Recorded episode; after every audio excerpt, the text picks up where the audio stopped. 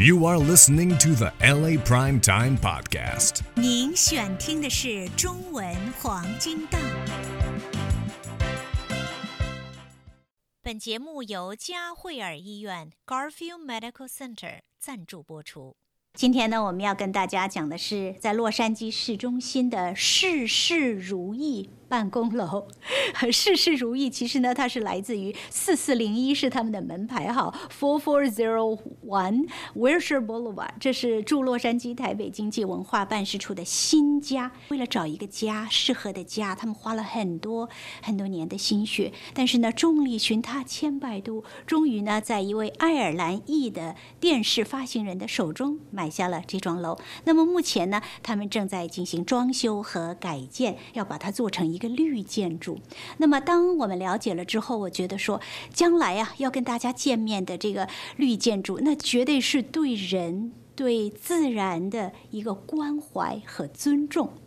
那今天的节目呢，我们要访问的是啊、这个绿色建筑的总设计师朱文祥大使，他是驻洛杉矶台北经济文化办事处的处长，他先后担任台湾。驻吉里巴斯共和国特命全权大使，台湾驻瑞典王国代表，驻美国迈阿密办事处处长，驻英国爱丁堡办事处处长，北美事务协调委员会秘书长、代主任委员。二十多年的外交生涯，他走了七十多个国家，他这个用了很多的心血设计的事事如意绿建筑呢，目前正在紧张的装修和改建。现在呢，让我们一起来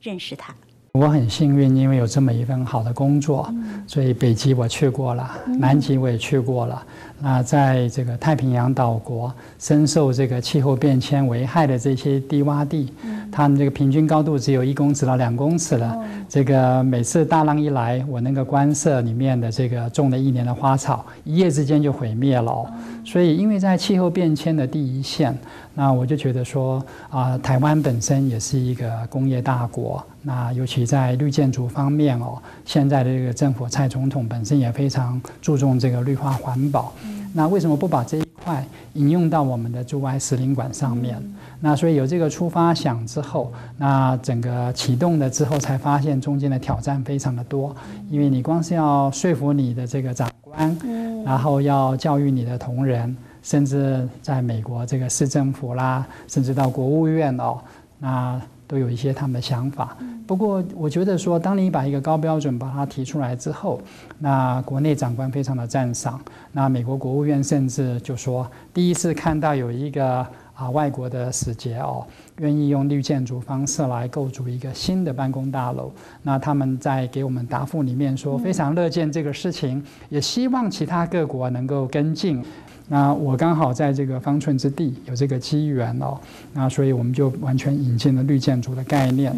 那绿建筑就是说这栋房子本身是会呼吸的，那身处其中，因为我们每天工作最清醒的这个啊灵魂是在这个办公楼里面，那为什么不把它变成一个非常自然的，让同仁上班没有负担的，而且大家都上了班不想回家的哦，那就把这个概念带进去了。因为我也很幸运在瑞典担任过大使，那瑞典本身是一个非常懂得珍惜地球资源的好的国家，那人民都非常有高科技的概念。像早期这个 Toyota 在发展 Prius 这种啊气电共用的这个汽车的时候，它瑞典进口百分之七十以上，那就是说为环保尽一份心力。因为您看放诸宇宙。成千上兆亿的这个星球里面，真正适合人类居住、最美丽的星球就是地球。那我们很希望说，不要因为工业文化整个造成的这个到我们这代为止哦。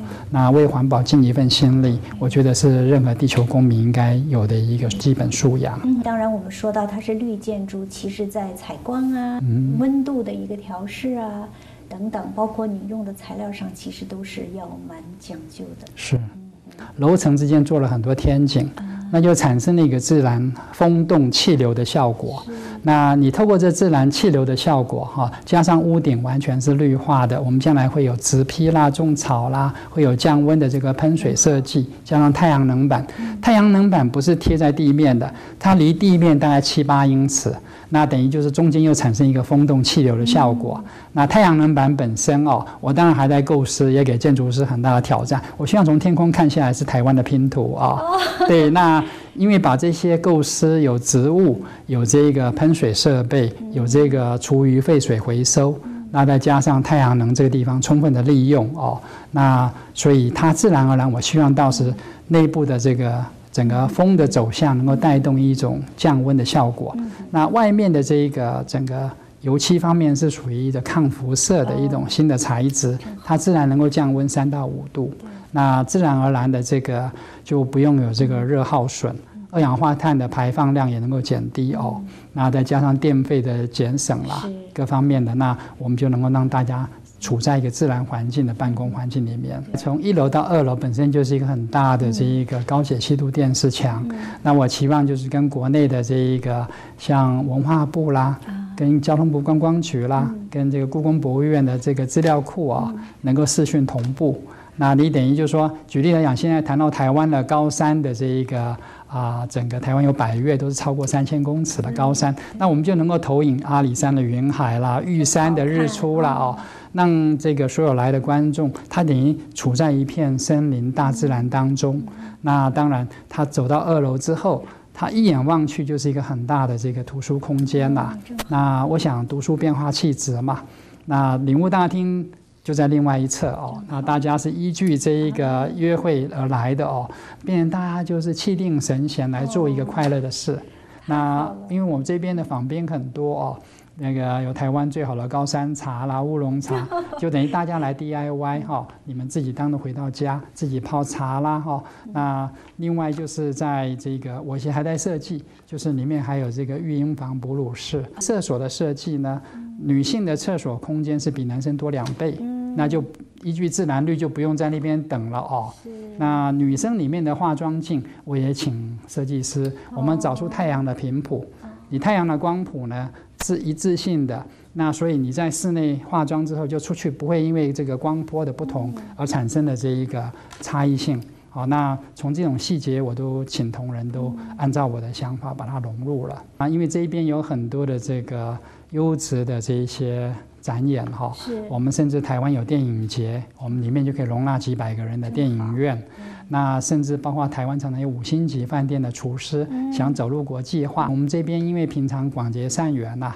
跟主流社会的朋友啦、议员、国会议员、使节团的这一些使节团的朋友都很熟。那我们如果有这么一个五星级饭店来展示这个中餐的话哦，那吃完大家不展示完大家一起来共享哦，你可以交很多朋友。对对。那有时候品茶会啦哈，或者台湾的一些民俗玩意的这个好展示，都可以做一个充分的展演。有时候民众因为啊误解或是沟通不足啊，常常会有这一种。啊，现场火爆情况，那同仁当然，因为我们有佛法就有方法，我们很幸运，里面有好几位都是非常虔诚佛教徒的大姐，那他们的认知就说，哎呀，这等于为众服务，我等于消业障哦，那。因为他发不了脾气，所以这个相对的这一些发脾气的人就反而不好意思。那可是对同仁的心理来讲也是一个冤枉。那我也设计了将来一个他们可以做 yoga 的 meditation center。对，就是刚好在那个二楼最好的那个角落，两边都是树林的地方啊，